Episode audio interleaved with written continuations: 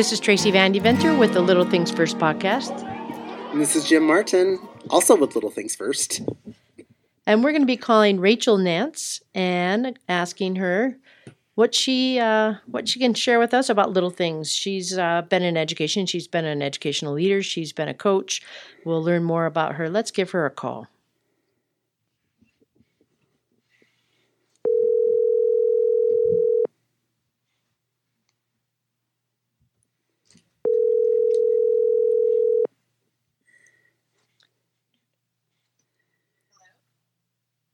Oh, we can't hear you very well. Uh, uh oh. We'll call you right back. Wait, just a second. Oh, uh.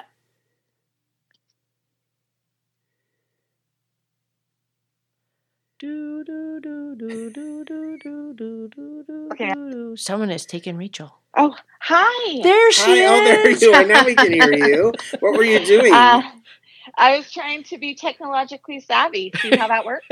oh, well, that's that's where you went wrong. Well, maybe before we hang up, you can tell us so we don't do it if we ever get like put in that position. We're always trying to Oh, learn it- from others. it was the complex task of using your AirPods. Oh, it's funny. Yeah. Apparently, it was a, uh, connected to my laptop instead of my phone, so I had to Oh, okay. reconnect it to my phone. yeah. Okay. Very complicated. Well, thanks for being willing to talk to us today. Yes. Hi, Tracy. Long Hi. time no talk. I know, Rachel. So good to hear from you. Sound great. I know. Same. You sound better. I listened to the podcast with Beth, and you sounded a little stuffy. Oh yeah, I'm better. Thanks. Good. Good. if you lived in Salt Lake Valley, you'd be stuffy because Yeah, the air is air. nasty I right know. now. I know, bad, bad air. Ogden isn't much better, but a little bit better. We see you guys got some bad air down there. Yeah, yeah. So, um, why don't you tell us a little bit about Rachel Nance, like who you are, what you've been doing, your uh, career, what you're doing now? Okay. That's a big question, right? Who Mhm. is Rachel Nance? Tell us. Um, well, so I'll just start with where I am. Where I am is I am doing um, educational consulting for a couple different companies, but then also trying to launch my own um, company as well called Intentional Design Consulting. I've uh, been doing that for about three years and work all over the state of Utah. Um, doing mostly turnaround work in the state of Utah. But then I also, with a different company, work in primarily uh, Savannah, Georgia, and Sells, Arizona, Gallup, New Mexico, and then a couple times in um, California, uh, doing sustainability work with um, districts that went through UVA um, PLE turnaround. So doing some sustainability work on school improvement.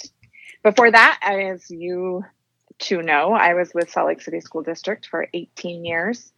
Um, lastly, a principal of a Title I middle school um, with about 800 students who, and we went through turnaround there. I was the assistant principal for three years before becoming the principal. Before that, I was in the district office in Title I department, uh, equity department, and professional development department, doing a lot of work around um, supporting English learners and equity. Um, and before that, I was a middle school teacher for English learners for four years when um, in the magnet program for the district at the time for English learners.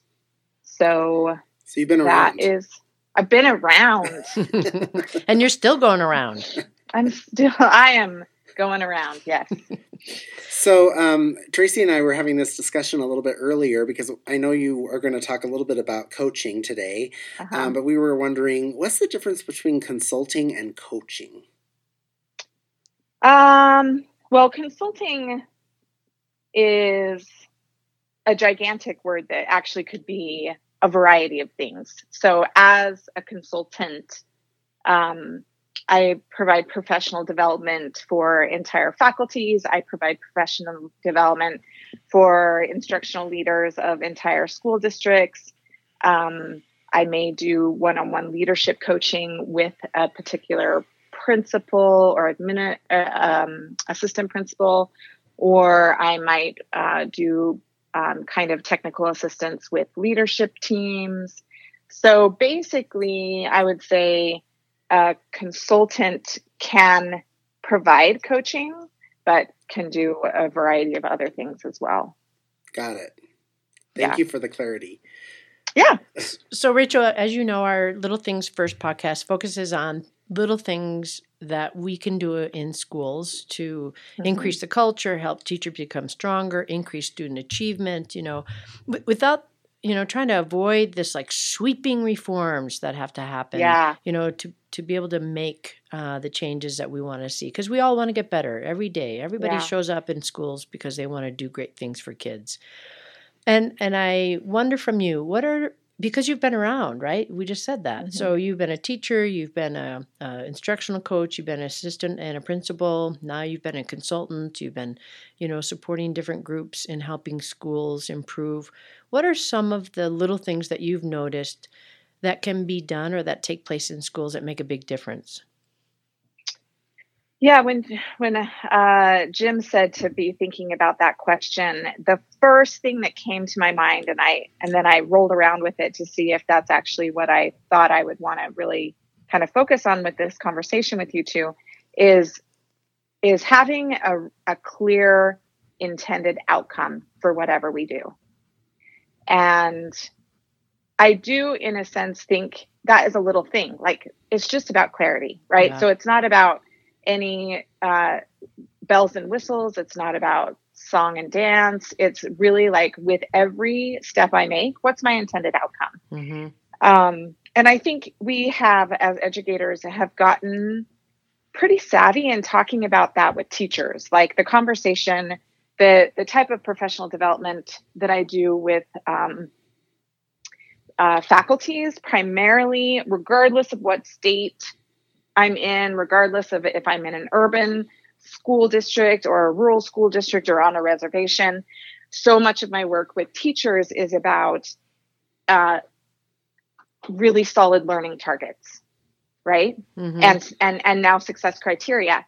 And that is not a new conversation. And teachers get kind of frustrated with that because they're like, oh my gosh, here we go again with the, you know, whatever it's called. So 20 years ago, when I was doing tons of professional development on um, SIOP strategies for English learners. We called it learning objectives and and content objectives or language objectives and yeah. content objectives. Yeah. Now it's learning targets. Now it's intended outcomes. Like we always, you know, whatever new researcher puts a new a new name to it.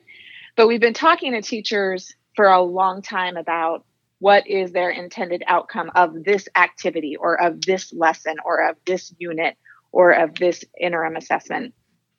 And I really think as I work with um, educational leaders, I think that we as leaders need to do better at, at walking the walk in regard to what is our intended outcome.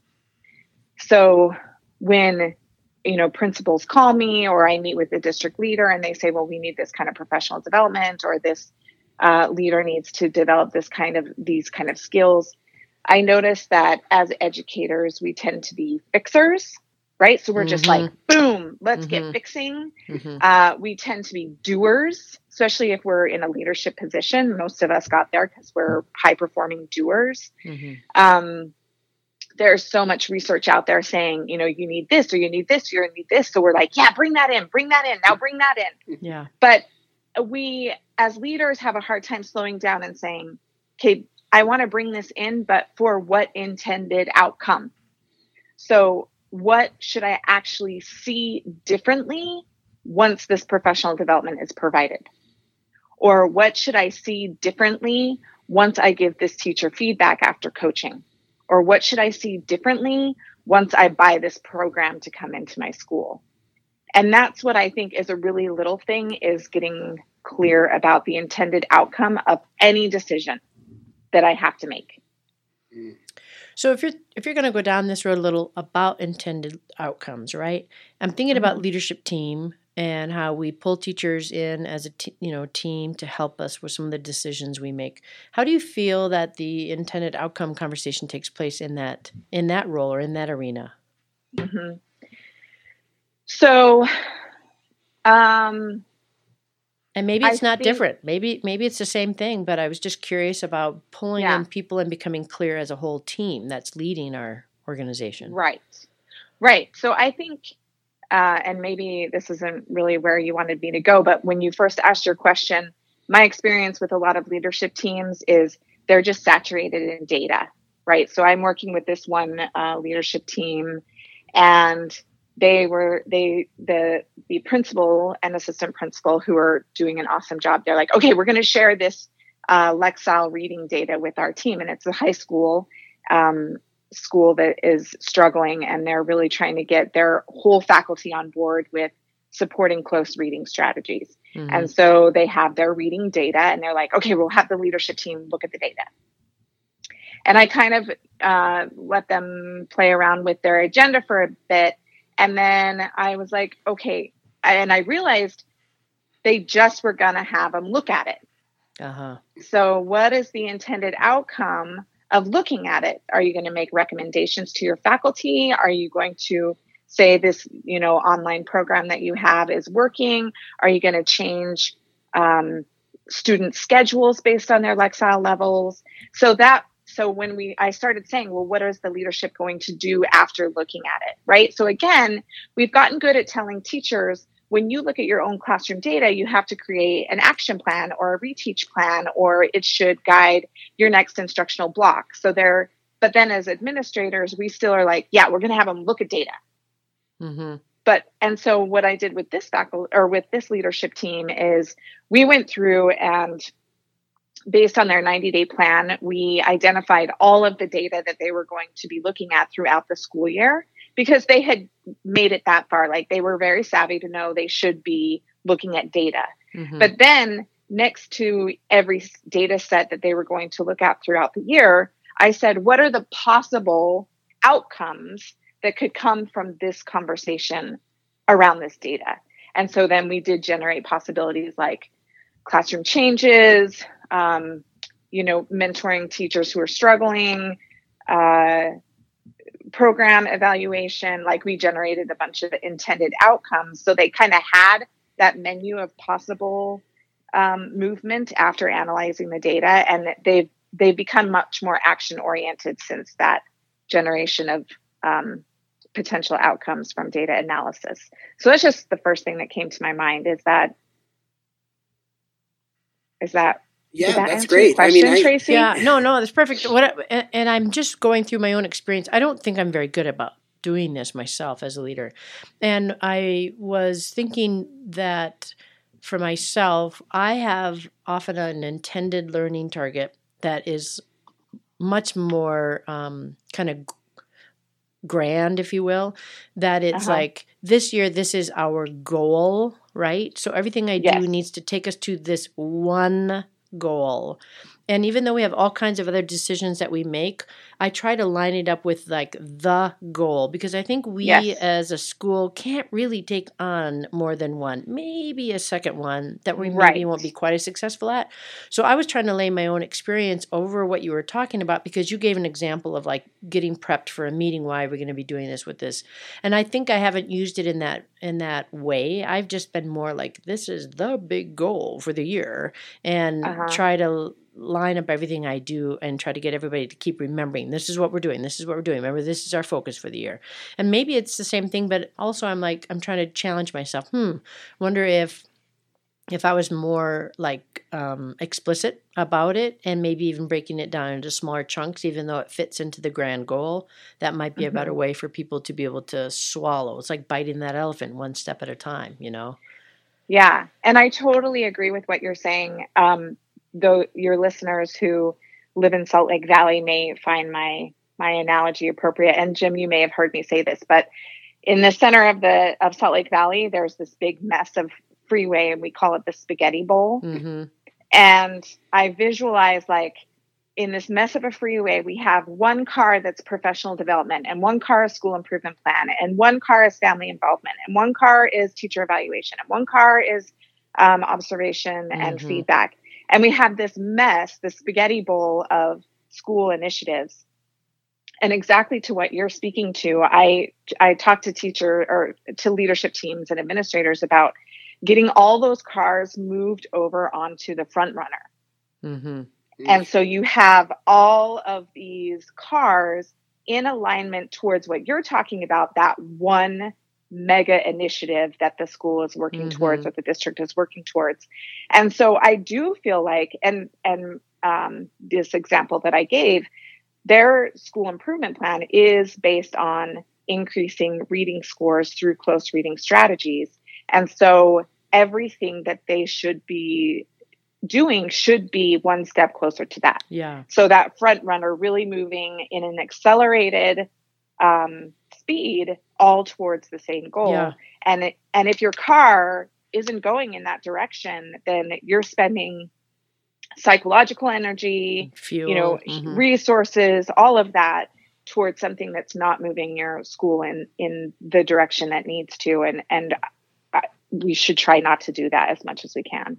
Yeah, and at the same time, how many times have we found ourselves in schools, either as a teacher or as a leader, even where we end up being more like lemmings, where we just like nod our head and we just sort of hop along yes. and we follow because this is what we're supposed to be doing without taking into consideration what is the purpose, what is our intended right you know learning outcome here so i really appreciate the clarity because i think you're right this is it doesn't cost very much to have actually a focus to ask ourselves no. this question something we should be able to do very easily yeah so rachel i know you've spent a lot of your career looking at coaching and the benefits of coaching. You're doing coaching now in your consulting roles. And so, talk a little bit about coaching and the benefits of that. Um, maybe it's not a little thing, or maybe it is. But what what are your insights about coaching? What are you learning about coaching? Um, well, I I'm a huge fan of coaching. Um, and I I will be fully transparent to say I drank the Paul Bambrick Santoyo Kool Aid, and I very much believe in um, his kind of coaching and feedback model. Um, I do think that his leverage leadership 2.0 and data driven instruction or driven by data 2.0, he's revised his feedback um, protocol, and I think it's it's a really great revision. I don't think that's the end all be all, but I do think it's a great place to start. And what I appreciate most about it is that it, if you follow it, it really keeps your coaching at the granular level so that you can be super clear about what is my intended outcome with this coaching experience every time you interact with your coachee. Yeah. Um, and that's what I think, you know, when I like, I go into um, two different schools in Savannah, Georgia, and I go observe a classroom for 15 minutes and I give the um, teacher feedback. I do not have a relationship with these teachers. Right. I can't. I don't see them enough. I see them three times, right. right? And I believe relationships are super important and I develop them as best I can. But in situations like this, especially as a consultant, it's really hard to develop relationships with as a consultant because you're not there enough. Right. And so what I think I've tried to focus um, my energy on in those those circumstances is just having that teeny interaction be as purposeful as possible for the receiver. Mm-hmm. Right. So a lot of times, uh, you know, coaching, whether it be my own ego or my own sense of urgency or my own fear or my supervisor's breathing down my back, like coaching can become very egocentric in that, okay, I got to see these many teachers a week yeah. So let me cross this off my list. Okay, yeah. now I've done my job. Yep. But in a true coaching situation, we both come out smarter at the end. Hmm. Right? Hmm. There's no crossing it off. There's no check box check. So uh, back to this, the schools in Georgia, uh, I do use Bambrick's feedback protocol and I keep it super granular. I go through what does that look like, sound like. We do the role playing in practice.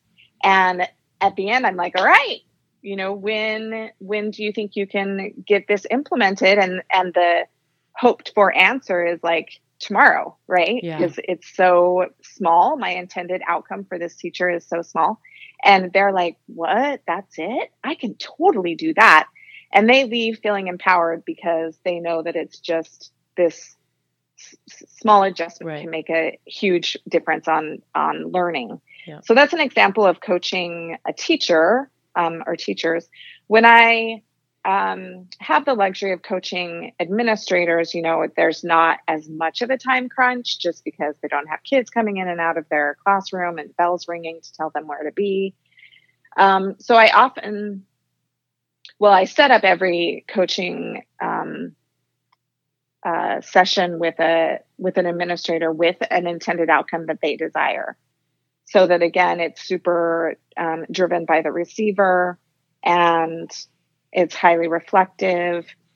Um, and again, with them, I still do a lot of role playing and practice. And what I've noticed, um, you know, teach, uh, administrators after discussing kind of a, a challenge they're experiencing, and we come up with some different solutions, then they make like this huge to do list of things they need to do now to solve the thing that we just discussed.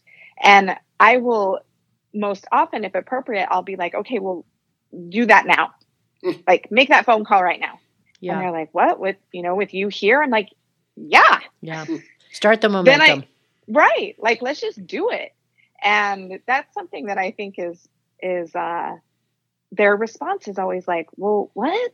Like, I'm actually supposed to do it. yeah. So I really try to have it be kind of action oriented um, I start with what's your intended outcome for the next hour that we have together. And then at the end, I ask what was most helpful for you today. Um, and then we create kind of a list of commitments that they and I will um, maintain between now and the next time we meet. Um, so while I do believe that it should be receiver oriented, like I do learn a lot from mm-hmm. all of these people that I'm coaching. It's it's a really exciting time for me. I have a two part question. Um, the first part is uh, what is Paul Bambrick's um, feedback process? It, just in a nutshell, if you can describe it. Sure. Um, do you want to ask the second part or should I answer that? No, first? do that part first and then I'll okay. go on to the second okay. part. Hopefully I'll remember it by the time we get there. yeah. So uh, his fir- the first draft of it was just called the six steps to effective feedback and it basically was praise probe um, n- name the action step practice it and then a, um, and then plan a follow-up and the way he's kind of shifted that he he broke it down and so you praise and it's an authentic praise right like i really i saw this super powerful move you made um, how did you make that? What were you thinking at the time? Did you see the impact? So a genuine um, praise. And then kind of narrowing the focus and you ask a probing question. So today I really want to talk about the way you had partnered kids. This is when I'm um, coaching a teacher. So you kind of narrow the focus and the, his new flair to it is that you first talk about the exemplar. So in the way that you partnered kids together, what were you hoping to see? right? So, assuming that teachers are making logical decisions, what were you hoping to get out of this, or what was your intended outcome of this activity, or what was your your learning design um, during this part of the lesson that I saw? Then you ask questions about and what did you actually see happen. So then you talk about the reality of the classroom observation, and then you name the gap. So compared to what you wanted to see and what you actually saw, what is the gap?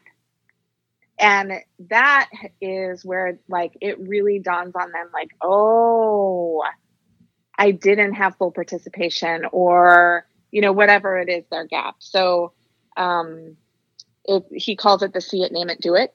So you see the exemplar, you see the gap, you name the action step, you um, practice the action step, you plan for the action step and then you follow up with it.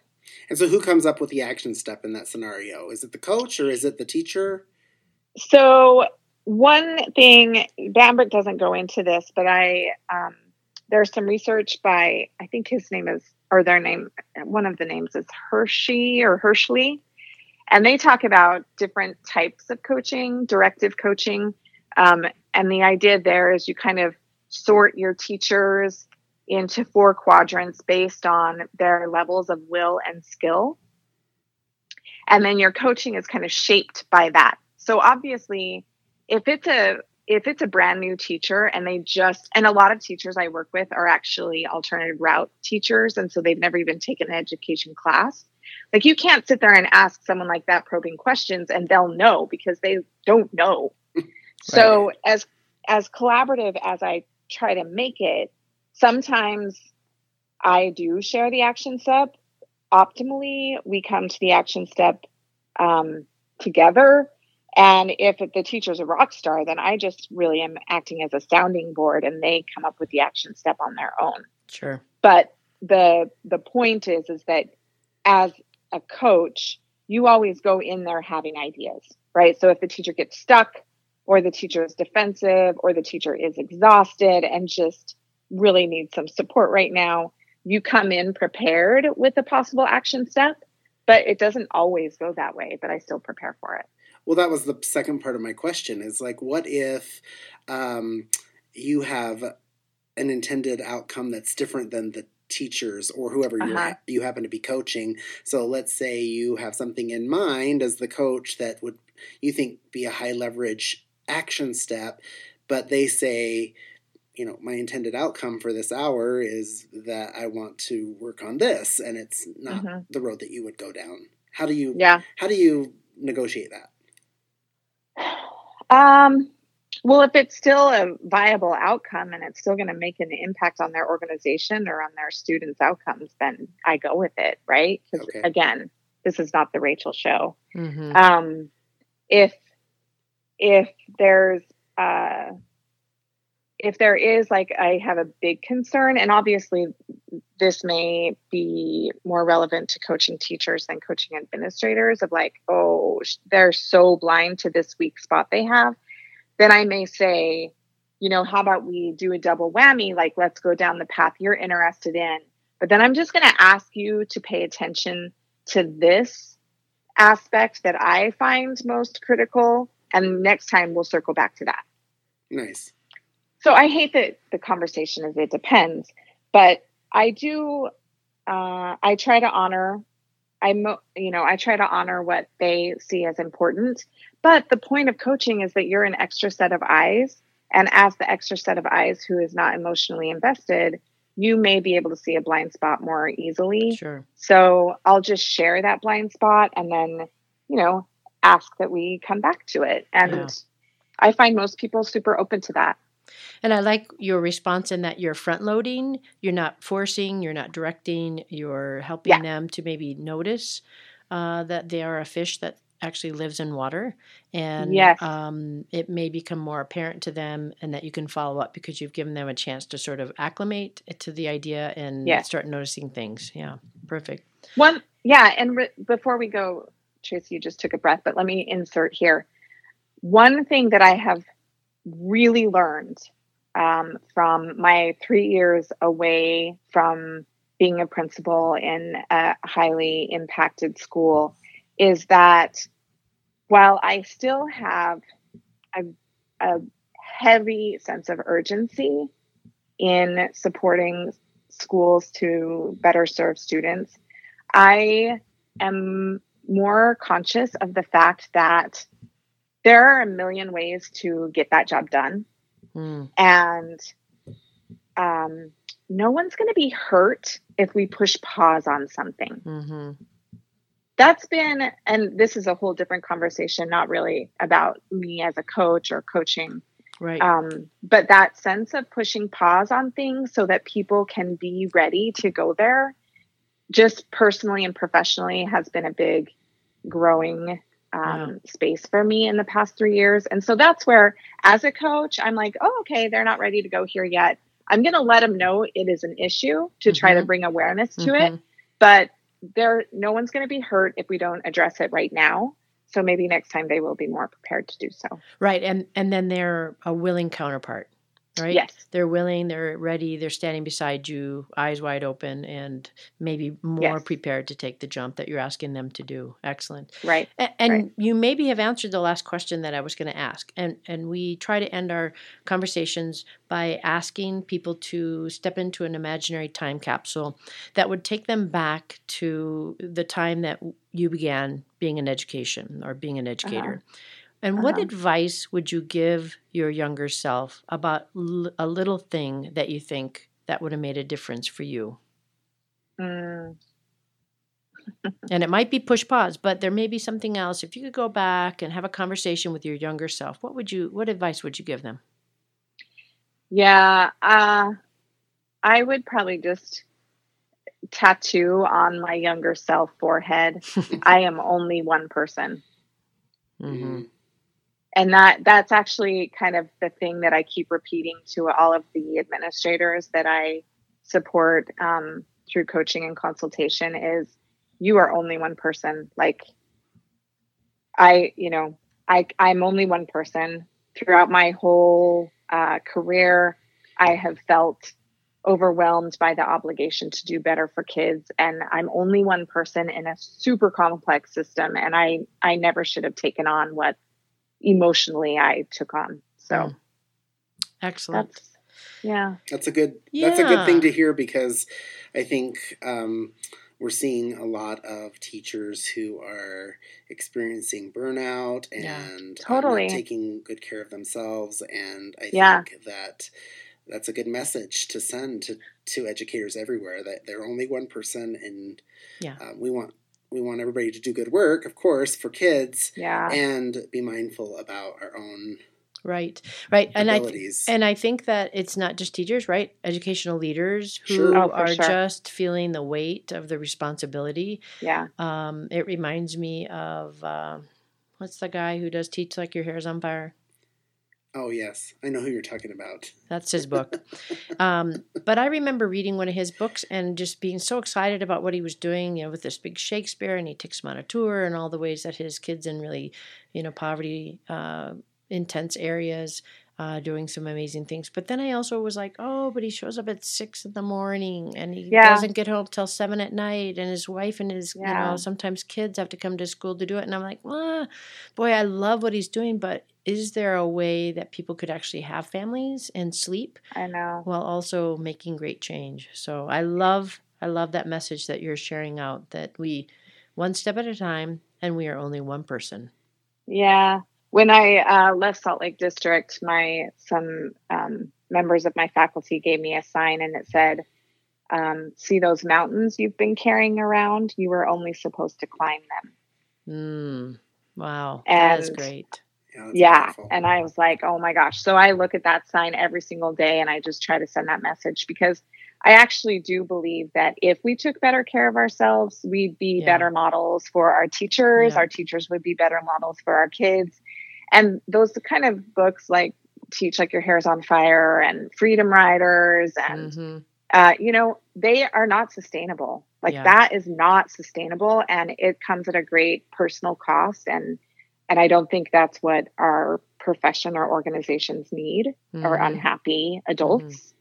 Yeah. Uh, we'd do better if we were happier and more balanced. Yeah. So Perfect. easier said than done, but that's been one of my one of my uh, anchors as a consultant is to try to share that message with leaders. Thank you so much, Rachel, for joining us and taking time Thank out of your speaking of taking time out of your, you know, your life and your family. Yeah, But we appreciate you taking that time and opportunity to come and speak with us and share some of your your background, your experiences, some of your aha moments, some of your ideas. Um, I, I've loved it, and uh, in fact, uh, Jim, we got to bring back Rachel for a couple more things. Uh, Yeah, we do. Woo-hoo. We, we know you are an avid reader. We wanted to start a, a little feature called Booklist Burst, so we will be asking for your, Ooh. your feedback on that. So yeah. I love your guys' alliterations and your your um, little things first, little leaves. Like you two, I'm I'm I I want to be you two when I grow up. Yeah. Aw. We're working on a new logo. We'll get your feedback. Okay. Okay. All right. Speaking of logos, before we hang up, can I just share mine? Oh, please, yes. Yes. Yes. So um, again, like I said in the beginning, I'm trying to launch my own Right. um, consulting company and Intentional design consulting. intentional design consulting. And so I have an Instagram handle. It's just at intentional design consulting. And that is um, primarily, I'm just using it as like some resource, you know, a, a way to share resources with educators at all levels, um, some inspiration. I'm really trying to get like a community feel where, because one of the things important to us is that we know we're not the only ones in the struggle, right? There's Right. lots of us trying to do amazing work and with the few posts I've already put out, I'm trying to get people to comment, but no one's done that yet. So Okay. still we'll go working on that. um, and then I do have a website, and it's just www.intentional-design-consulting.org. So if anyone is interested in support, professional development, or coaching at any level, then they can contact me through my uh, Instagram or my website. That's awesome. We'll put it on our website as well. So Right. Yes, I'm going to highlight your guys' podcast on mine. So Perfect. thank you. So www.intentional-design-consulting.org. yes, ma'am. All right. Excellent. okay, thanks for talking Thank to you us. so much. Okay, have Good a good hearing you rest- guys. Yep. Have a great rest of your day. Okay, bye bye. All right. Bye.